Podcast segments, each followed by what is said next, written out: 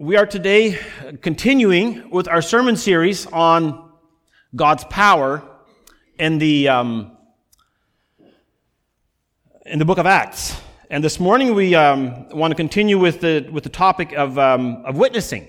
Um, we have been going through a number of sermons. The first one that we started in the book of Acts was uh, back in May when Joe Penner uh, had the first sermon on the book of uh, the book of Acts, how the church started. It was a it was a, uh, powerful movement of God. The Holy Spirit came and just infused the church. Well, infused the people, and the church was born. And the apostles were very effective in their community. They were willing, they were available, and they did a lot of good things. In our second sermon, we looked at Peter and John, how they were how they were going to the temple to pray one day, and this lame man gets healed, and that results in a prison sentence overnight, and um, that was a challenge they faced. And then um, the third sermon was we had we had Peter and John being released from prison the next day. They were severely threatened. You guys got to shut up about this Jesus. We told you not to talk about him anymore. They kept witnessing. They kept talking. They kept testifying. And they let them go because the priests and the uh, leaders were so scared of what would happen if they wouldn't, because everybody loved these guys. Well, most people loved these guys. And then in the fourth sermon, we talked about how Satan attacked the church from inside. There was a, there was an, an issue where people had been giving money, had been selling their property, their goods, and so on. And here was one couple they figured, hey, we don't need to actually be honest. We can actually lie about this. And so we had the picture of the styrofoam cake. Some of you have watched that. Some of you have seen that, the styrofoam cake. And they wanted to look good without being good. And then in our fifth sermon, we looked at how the church found itself in a, in a situation where it was another internal issue. And this time it was this distribution of food. Some widows were complaining, hey, so, we're being overlooked. We're being neglected. We don't like this. And so what the apostles did then, a little bit of focus correction there. And so they said, wait a minute. We should not actually be doing this job. You guys should be doing this job. So the apostles said, okay, we're going to give it to you guys. You find seven, you find some guys and they found seven people. The apostles prayed over them, gave them the job. And they took ownership and responsibility to care for the congregation and so on.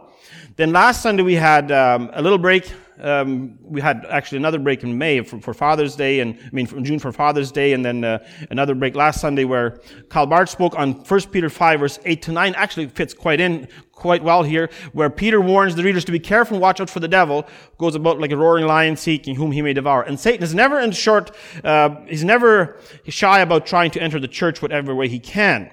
He's a powerful force to be reckoned with. Even though Satan's a defeated enemy, he's not quiet, he's not silent, and he goes about like a roaring lion trying whom he may devour. And Satan, I think, is quite smart, quite intelligent at picking out those people who he thinks this guy we will get. And, and he does get some people. So today we're looking at a different character. His name is Stephen. It's again the, the Power of God series and the powerful witness that Stephen demonstrated in his role that he had to play in the big scheme of things in God's church. He was what we would call a very productive Christian. He was one of those guys where the seed had been sown, it had not fallen on hard ground, it had not fallen on rocky ground, it had not fallen on thorny ground, it fell on good ground. And in a very short while, this man named Stephen, he just had a powerful witness for the Lord Jesus, and he did remarkable things. Stephen was a guy who didn't just have to serve, he got to serve. He was a guy who didn't just need to, I mean, he was told to, but he, he had an opportunity and he thankfully took it. It was an honor for him. And so this morning we want to look at this whole concept of what did it cost him to serve? And this is not really part of my sermon, but I just thought I'd add it here. He was desig- he was delegated, he was in, entrusted with the job of handing out bread. But what he really ended up doing more than anything was he was handing out bread of life. He was a powerful teacher. And the work that he did was so powerful, it just infected or it just made him popular or well, very well known. And sure enough, it didn't take very long, then there was opposition. There was somebody who challenged it and uh, they decided we got to stop this guy.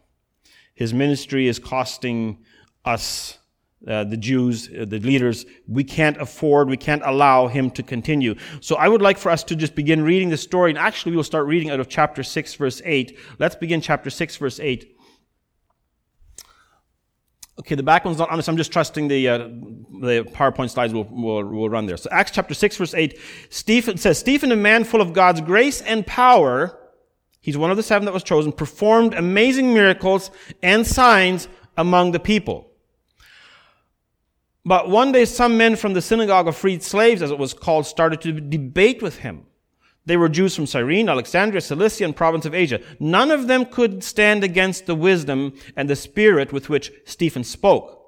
So they persuaded some men to lie about Stephen, saying, We heard him blaspheme Moses and even God. This roused the people, the elders, and the teachers of religious law. So they arrested Stephen and brought him before the high council. The lying witnesses said, This man is always speaking against the holy temple and against the law of Moses. We've heard him say that this Jesus of Nazareth will destroy the temple and change the customs Moses handed down to us. At this point, everyone in the high council stared at Stephen because his face became as bright as an angel. So let's stop there. Why did he just stick to handing out bread? Why didn't he just stick to his job? He was tasked with handing out bread. That was his job. Now he goes preaching Jesus and it gets him in trouble. And, and I would say in a good kind of trouble. And if you read Revelation, it talks about those very things where, where um, some of the saints who have died, where they are asking the Lord, how long will this, till our, we're avenged of the uh, people who killed us? And, and, and uh, they're told, in Revelation. Just a little bit longer, there's some more who are still going to get killed and wait till that number is finished. So there's actually a designated number of people whom God has assigned to this role of suffering. And the witnessing and suffering go together. It's not fun. It's not something we enjoy, but that's what we find. And so these guys here, they were the ones who were the, uh, the troublemakers. They couldn't stand this Stephen. They couldn't, they didn't like what he was doing. And if he had just stuck to handing out bread, he would have avoided all this problem. But that was not his calling. His calling was serving, handing out bread, sure, but it was much, much bigger than that. And so he's handing out bread, and these guys, and he's also preaching, he's doing miracles, God is using him powerfully, and these guys can't stand it. They feel they have to shut him down. So they, they construct, they manufacture some plan how they're going to get him and they can't stand him. So they decide we're going to, we're going to, we're going to manufacture some evidence. Lying witnesses are, are brought in. And then they say, Stephen's speaking against Christ. He's not speaking, he's not, he's not, uh, he's, he's speaking against the temple. He's speaking against Moses. He's speaking against the law. He wasn't speaking against the law or Moses or the temple. He was speaking for Christ. That was what he was doing. And so these guys, for them to have any kind of grip on Stephen, they have to do something. and if he'd only watched his tongue a little bit better, he could have avoided this. He could have escaped this. But that was not his calling. These witnesses, they accuse Stephen of saying Jesus is, uh, is going to come, is going to destroy this place and Moses' law is going to be challenged and so on, and they don't like it. There's a verse I want to read out of Luke chapter 12. And Jesus here talks about this very thing. He says, they're going to be arrested. You're going to be brought to trial. Here's what's going to happen. He says in Luke 12, 11, he says, when you are brought, not if, when you're brought to trial in the synagogues and before rulers and authorities, don't worry about how to defend yourself or what to say. For the Holy Spirit will teach you at that time what needs to be said. God was, uh, God was uh, watching out for Stephen here. And he was fully trusting God was going to take care of him. He was in danger of getting killed. He was killed later on, but during this whole thing, I don't think Stephen knew in his heart that this would result in his death. It doesn't say that, and, and we have no reason to believe that he knew that. But he knew one thing. He was in line with God. He was right with God, and he was trusting God in this situation. And uh, next Sunday, we're going to talk about this. Just want to mention it now how this event was kind of the launching point, the catapult, so to speak, that launched the church into the wider community. Before this time, the, the, the believers were all Jews, basically. There was um, mostly just Jews, and it was a Jewish faith, so to speak. But this would explode that. But in this case, Stephen is ready. He has counted the cost. He's firm. He has served well. Maybe not long, but he has served well, and he's dedicated his life to Christ, so he's ready to suffer. So here he's facing his toughest battle and that would now ensue, that would now result in his death. He would literally give up his life. So let's begin reading how this event unfolded and how it finished. Chapter 7, verse 1. We'll just read that verse for now. Then the high priest asked Stephen. He's arrested. He's before the law for, for doing for allegedly, um, allegedly saying that Jesus is going to destroy the temple. He hadn't said that. Or the laws of Moses will be replaced. He hadn't said that either. The high priest asked Stephen, Are these accusations true? What would you say? Of course not. No, they're not true. They're lying. They're lying. That would be the gut reaction response, right? That's what we would be tempted to say. And I haven't put this, this verse in my PowerPoint, but in, in Ecclesiastes chapter 3, it says, There's a time for everything under the sun. A time to, to be quiet and a time to talk. And for Stephen, now is the time to talk. You see, I think the people in power, the people who had him arrested, who had him standing before them, I think those people expected a, a defense. I think they expected maybe a cowardly retreat. Oh, he, he won't want to die, so he's going to recant. I don't think that's what, well, I think that's what they thought, but that's not what happened. There was nothing about retreating for Stephen. His witness was way stronger than they expected it to be. And I think he probably remembered the words of the apostles and the teachings of Jesus, I will build my church and the gates of hell will not prevail against it. The devil was like a roaring lion at the point, at that time. So the question was, what would Stephen do? He had demonstrated courage and, and uh, wisdom and, and, and service before he was given to service, and he had been used by God. And what would he do now? Well, one thing he didn't do is retreat. He didn't step back or step down. So I want to read the next whole series of verses here. It's a long chapter, so I just want you to follow along. Uh, the rest of chapter 7, we'll read, not all of it, most of it, we'll read close to the end and then we'll make a pause there. So just bear with me. This was Stephen's reply. Brothers and fathers, listen to me, he said. And now notice he, he, addressed them as brothers and fathers. They're all believers, not Christians, but all believe the same thing. All believe the laws of Moses. All believe that the, that the, uh, Moses was the lawgiver and the law of God is good and, and Jehovah God. All, all of them believe that. Brothers and fathers, listen to me. Our, all of us, glorious God appeared to our ancestor Abraham in Mesopotamia before he settled in Haran. God told him, leave your native land and your relatives and come into the land that I will show you. Verse 4. So Abram left the land of the Chaldeans, lived in Haran until his father died. Then God brought him here to the land where you now live, but God gave him no inheritance here, not even one square foot of land. God did promise, however, that eventually the whole land would belong to Abram and his descendants, even though he had no children yet. God also told him that his descendants would live in a foreign land where they would be oppressed as slaves for 400 years. But I will punish the nation that enslaves them, God said, and, that, and in the end they will come out and worship me here in this place. God also gave Abraham the covenant of circumcision at that time. So when Abraham became the father of Isaac, he circumcised him on the eighth day. And the practice was continued when Isaac became the father of Jacob, and when Jacob became the father of the twelve patriarchs of the Israelite nation. These patriarchs were jealous of their brother Joseph, and they sold him to be a slave in Egypt. But God was with him and rescued him from all his troubles. And God gave him favor before Pharaoh, king of Egypt. God also gave Joseph unusual wisdom so that Pharaoh appointed him governor of all of Egypt and put him in charge of the palace. But a famine came upon Egypt and Canaan. There was great misery, and our ancestors ran out of food. Jacob heard that there was still grain in Egypt, so he sent his sons, our ancestors, to buy some. The second time they went, Joseph revealed his identity to his brothers, and they were introduced to Pharaoh. Then Joseph sent for his father, Jacob, and all his relatives to come to Egypt, 75 persons in all. So Jacob went to Egypt. He died there as did our ancestors. Their bodies were taken to Shechem and buried in the tomb of Abraham, the tomb Abraham had bought for a certain price from Hamor's sons in Shechem. As the time drew near when God would fulfill his promise to Abraham, the number of our people in Egypt greatly increased. By then, but then a new king, king came to the throne of Egypt who knew nothing about Joseph. This king exploited our people and oppressed them, forcing parents to abandon their newborn babies so they would die. At that time, Moses was born a beautiful child in God's eyes. His parents cared for him at home for three months. When they had to abandon him, Pharaoh's daughter adopted him and raised him as her own son. Moses was taught all the wisdom of the Egyptians, and he was powerful in both speech and action. One day when Moses was 40 years old, he decided to visit his relatives, the people of Israel. He saw an Egyptian mistreating an Israelite, so Moses came to the other man, to the man's defense and avenged him, killing the Egyptian. Moses assumed his fellow Israelites would realize that God had sent him to rescue them, but they didn't. The next day he visited them again and saw two men of Israel fighting. He tried to be a peacemaker. Men, he said, you're brothers. Why are you fighting each other? But the man who, but the man in the wrong pushed Moses aside. Who made you a ruler and a judge over us? He asked. Are you going to kill me as you killed the Egyptian yesterday? When Moses heard that, he fled to the, he fled the country and lived as a foreigner in the land of Midian. There his two sons were born. Forty years later, in the desert near Mount Sinai, an angel appeared to Moses in the flame of a burning bush. When Moses saw it, he was amazed at the sight. As he went to take a closer look, the voice of the Lord called out to him, I am the God of your ancestors, the God of Abraham, Isaac, and Jacob. Moses shook with terror and did not dare to look.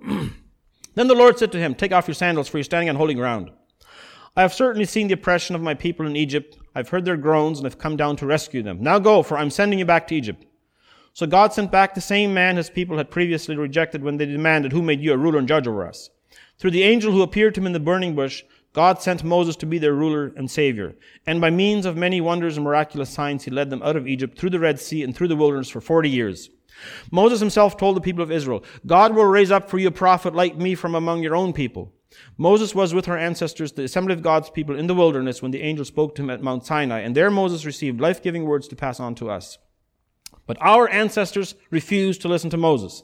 They rejected him and wanted to return to Egypt. They told Aaron, make us some gods who can lead us, for we don't know what has become of this Moses who brought us out of Egypt. So they made an idol shaped like a calf, and they sacrificed to it and celebrated over this thing they had made. Then God turned away from them and, and abandoned them to serve the stars of heaven as their gods. In the book of the prophets it is written, Was it to me you were bringing sacrifices and offerings these, during those 40 years in the wilderness, Israel? No. You carried your pagan gods, the shrine of Moloch, the star of your god Rephan, and the images you made to worship them. So I will send you into exile as far away as Babylon. Our ancestors carried the tabernacle with them through the wilderness. It was constructed according to the plan God had shown Moses. Years later, when Joshua led our ancestors to battle against the nations that God drove out of the land, the tabernacle was taken with them and they into their new territory and it stayed there until the time of King David. David found favor with God and asked for the privilege of building a permanent temple for the God of Jacob, but it was Solomon who actually built it. However, the Most High does not live in temples made by human hands, as the prophet says. Heaven is my throne and the earth is my footstool. Could you build me a temple as good as that? asked the Lord. Could you build me such a resting place? Didn't my hands make both heaven and earth? Let's stop there. okay. If Stephen had stopped there, if that's all he had said, now I know it's a long piece here. If that's all he had said, so far we could say, okay, not enough reason yet for them to be mad at him. He knew his theology. He knew his history. But now he gives them a Bible lesson. He doesn't say, I'm innocent. I didn't make those accusations. I didn't say Jesus is going to come to destroy the temple. He never even addressed the question. Instead, he just turns to history, gives them a history lesson of what he sees and what he believes. Just on a side note here, it's always important that we know our Bibles. How are you going to defend your faith if you don't know what you're talking about? Well, Stephen knew what he was talking about.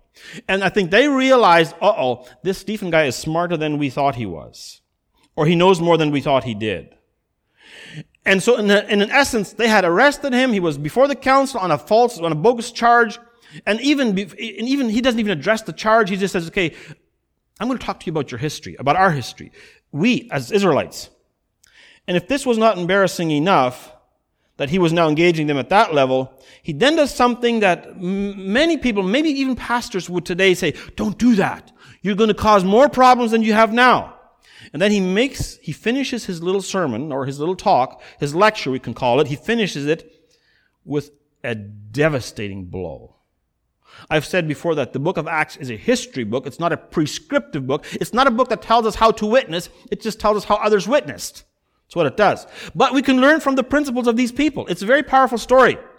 And here's where I struggle, and I have to be honest. I'm not quite sure if I could do that. I could not say what Stephen said.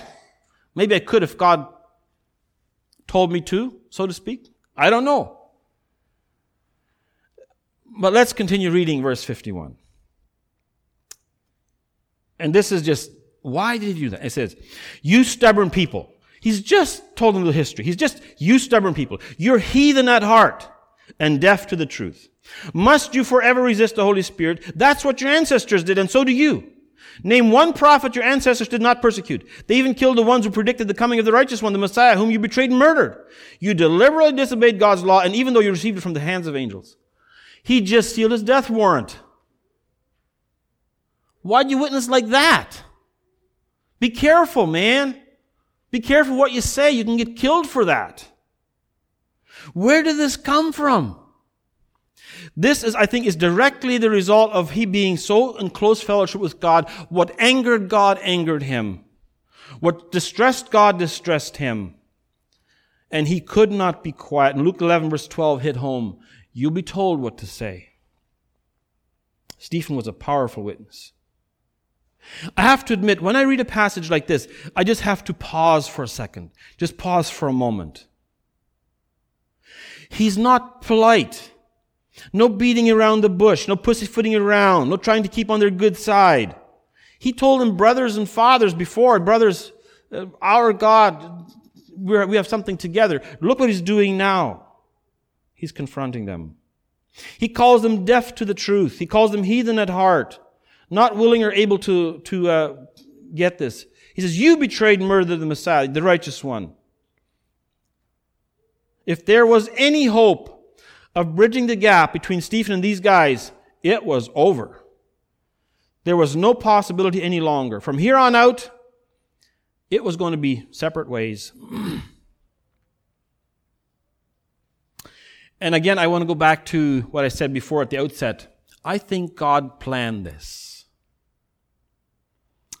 I know it's not very welcome to say it in, in, in, in Christian circles, but I think God handpicks some of his people whom he chooses to, su- to um, whom he ordains to suffering. Saul was a chosen vessel for suffering, and Stephen now was the same.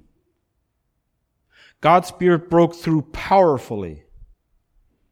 And here was now the deciding moment what these guys could either repent or they could refuse. Well, let's read verse 54. The Jewish leaders were infuriated by Stephen's accusation, and they shook their fists at him in rage. The responses we give usually reveal what's inside, don't they?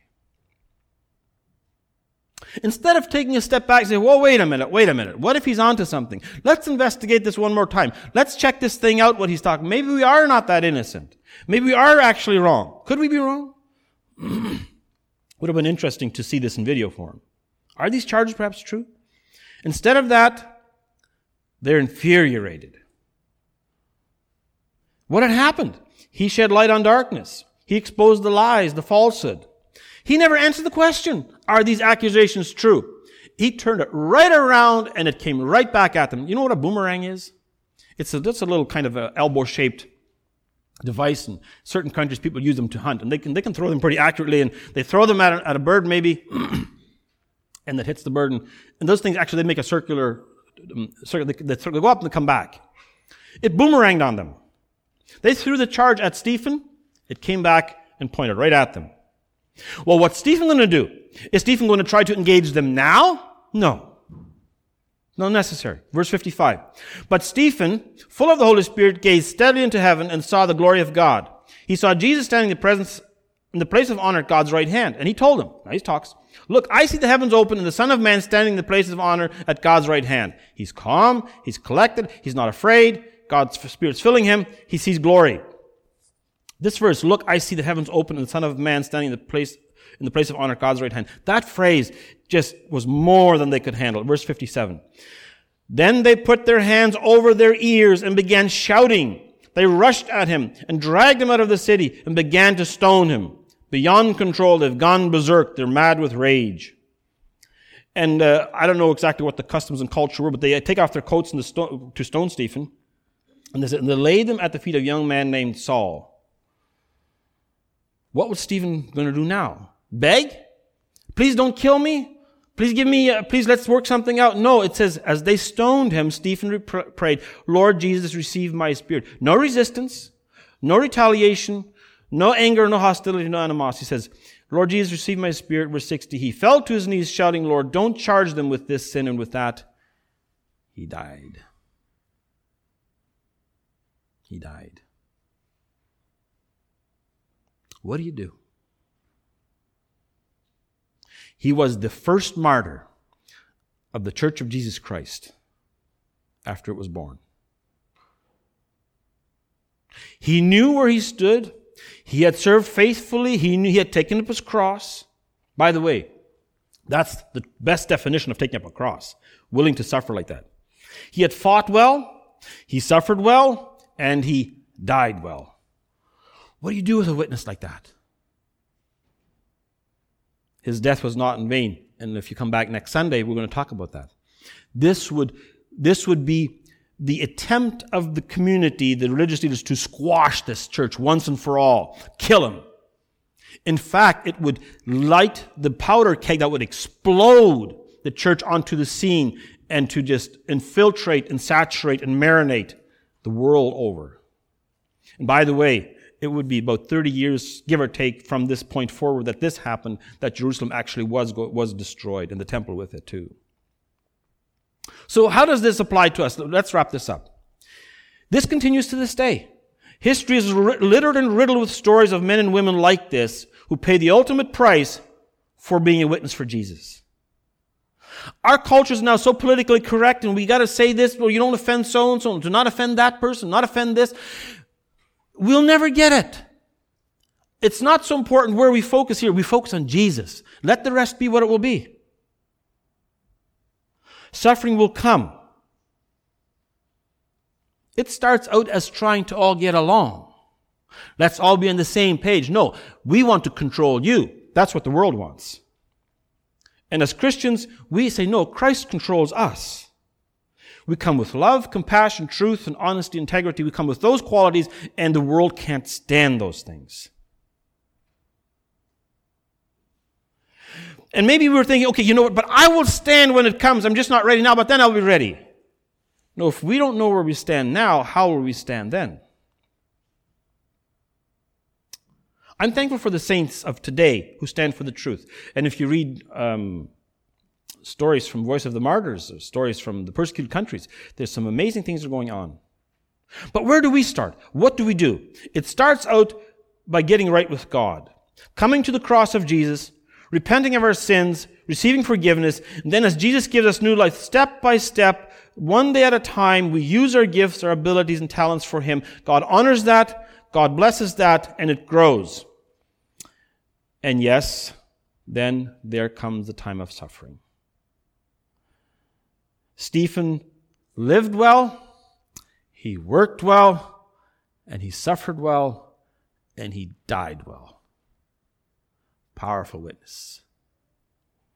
May God give us strength as we emulate a lifestyle like that, wherever that may be. I don't know where that our calling is. And not all people get killed for their faith. That's not the point. The point is, have we served well? Have we lived well? Have, has our life been a good witness? So with that in mind, let's go into this next week with that determination, that conviction, that commitment to witness well for our Lord and Savior Jesus Christ and not count the cost in terms of, oh, will it be? What will I have to say? What will I have to do? What will I have? No, Jesus says count the cost. In that sense, yes, but not, oh, it's too hard. I can't do this. No. It's a gift that we give back to Him. Our life is a gift that we give back to Him. So with that in mind, let's pray. Lord Jesus, we thank you for this morning. We thank you for the story of Stephen in the book of Acts. Powerful story of a powerful witness who lived well, who served well, who suffered well, and who died well. Lord, may we be like that too. Whatever you call us to do, May we be faithful and obedient even unto death. In Jesus' name we pray. Amen.